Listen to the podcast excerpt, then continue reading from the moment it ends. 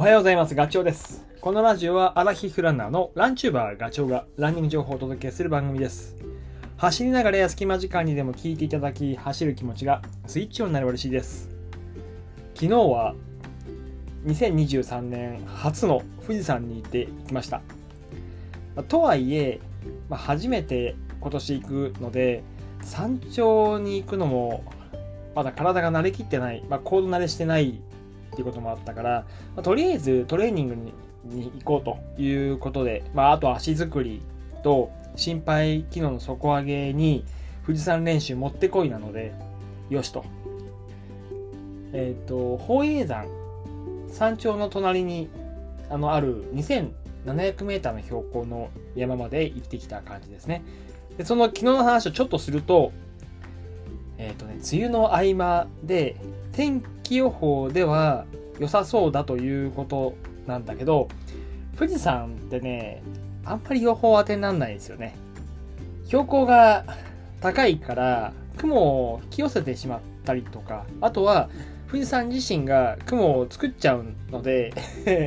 当初の予予報とは違うことになる。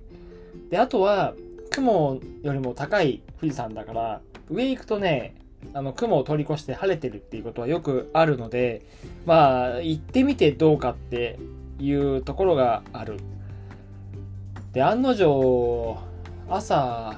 あの、御殿場口に行ったんですけど、朝、もう御殿場の市内に高速から降りて入ったら、小雨が降っていて、あちゃーと。コンディションはあまりよろしくないかなって。で、一緒に行ったのが僕のご近所に住むラン友の、えー YouTube でただ走るだけの動画ってあのチャンネルで配信してる長尾さんといたんだけどまあせっかくここまで来たから行きますかということで。でね8時過ぎぐらいから走り出したらあのー天気が回復してきてあなんか山頂が見えるよって。で雲もなんかこうね切れてきて青空が出てきてラッキーと。いうことで、まあ、午前中は御殿場口からもうすぐ山頂に向かって砂場が続いてるんですけどそこで坂道練習をして、えー午後から保栄山標高 2700m まで行くっていういつものあのパターン練習をしました。でね久しぶり、まあ、ほぼ1年ぶりの富士山だったからきつかったですね。何がってやっぱり標高が高いから体が重いんですよね。で、まあ、砂っていうねサーフェスが。でこの進み方ってさすがに僕もう何年も 富士山来て練習してるから体に染みついてるんですけど砂に力を入れると崩れるんですよね。でそれが平地だったらまだしも坂道なんで要はあの、えーと浜辺で坂浜辺のあの砂浜が坂になってると思えばいいんですけど力入れると逃げるんですよ。だから力任せで登ろうとするとめっちゃ疲れる。なのでとにかくこう、まあ僕のイメージはねあの砂が崩れる前に次の足が出るという言うとあの水面をねかたたたたたって走るようにあの沈む前に前に進むみたいな。できないけどイメージとしてはそんな感じで登っています。それって体が覚えてるから不思議となんだけどそれを昨日あの昨日は午前中坂道練習でやってきつかった。で午後はそうさっきも言ったけどあのー保栄山に。でえっ、とね4時間ぐらいかな。ぐるっと回ってまた御殿場口に帰ってくるルートなんですけど、まあ標高が高いっていうこともあり多分喉乾くなと。天気も良かったからね。で水を1.5リッターぐらい持ってったんだけど足りなくて。いつも以上に水を飲んでしまい後半足がつるっていうね。足がつるとこれダメージが残るから避けたかったんだけど、えー、ほんと久しぶりにあの内側の内転筋がつりました。やべって。それをこうあのなんだ伸ばしながらストレッチしながら痛みを取りながら最後大砂走りを駆け下りてあの砂をねパーって走るんだけどあの雪の上を走るみたいにこれ気持ちいいんですけどね。えー、ただあの代償としてはもう真っ黒というか砂が体中にあのくっつくので なんか子供みたい子供が砂場で遊んだような状態になります。だから昨日はね、えー、とどのくらい2時 ,2 時過ぎくらいまで現地にいたのかな。でその後、えー、と車でお風呂へ向かったということです。あのー、そう、今日はその話お風呂に行った時の話をしようと思っていて随分前段が長くなっちゃいましたけどそう、あのー、走り終わった後って僕はあのお風呂に行ってメンテナンスをするんですね。で昨日はその足つりしちゃったっていうことで、いやそれをちょっとケアしたかったのと、あと今週末またレースが、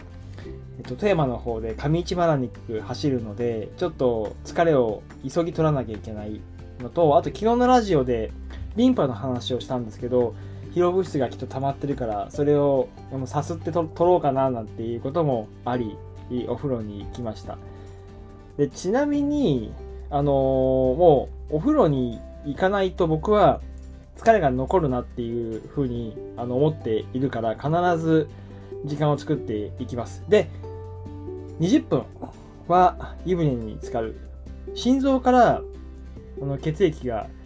あの用意どんでスタートして全身を駆けも駆け巡って帰ってくるのに1分って言われてるんですね、まあ、昨日の話リンパはすごい遅いんだけど血液はそのぐらい早いだから20分も使っていればその温かい血が体中をあの巡ってくるわけです。だから酸素とか栄養素とかを届けてくれるので、えー、まあ、最低20分はお湯に浸かるようにしています。で、あと、それ以外に効果としては、あの、浮力？水の中に浸かるので、それで筋肉がほぐれるっていうこと、あの、プールじゃないけど、え知らず知らずのうちに、その水の中で筋肉って震えてる、プルプルとね。で、まあ、浮力で硬くなった筋肉が自然とほぐれてくるっていう効果とか、あとはその水圧だよね。で血流を流すっていうことで、あの、内部の 体の中の話で、横隔膜が上に上がって、その肺が小さくなることで、呼吸が多くなる、呼吸数が多くなるから、体に中に取り込むそのえー、血液の量、まあ、酸素も含めて量が増えていくっていう効果がある。あとは、まあ、単純に気持ちが良くて自律神経が整うということ気持ち的にもリラックスするするのでねあのかなりストレスを持って走り込んだ後はあのそういうふうにお風呂に入ることで、えー、何体も心も整うということを狙っています。あ本当昨日はお風呂に入って気持ちよかったですね。ただ、そうそう、えっ、ー、と、さっき言ったけど、走ってる最中に水切れを起こしたということもあったんで、水分は、あの、体の中から抜けてる状態だから、あの、いつもよりも多く取るようにしてました。もちろん走り終わった後は コーラも飲んだけど、水も、えー、多めに飲んだし、ま、一緒にあの、スポーツドリンクみたいなのを飲んだし、で、えー、お風呂に入る前、それから入った後も、水を積極的に取るようにして、まあ、水分量が減ってる部分を、まあ、取り込んだという風にしました。そうしないとね、やっぱり、またお風呂で脱水になっちゃうと、あの、せっかくケアするために湯船に使ってるんだけど、逆効果になっちゃうので、えー、本当にお風呂に行ったら水を特に走り終わった後はね飲むようにした方がいいと思います。これでお風呂入って帰ってきて、今、ラジオ、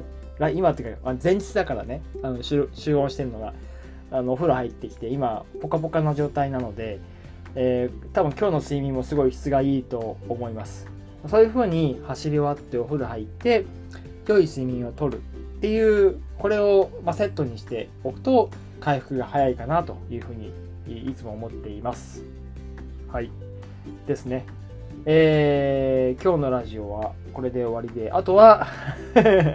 明日の朝、つまり前日に僕はいつもラジオを6時20分に放映するようにセッティングして、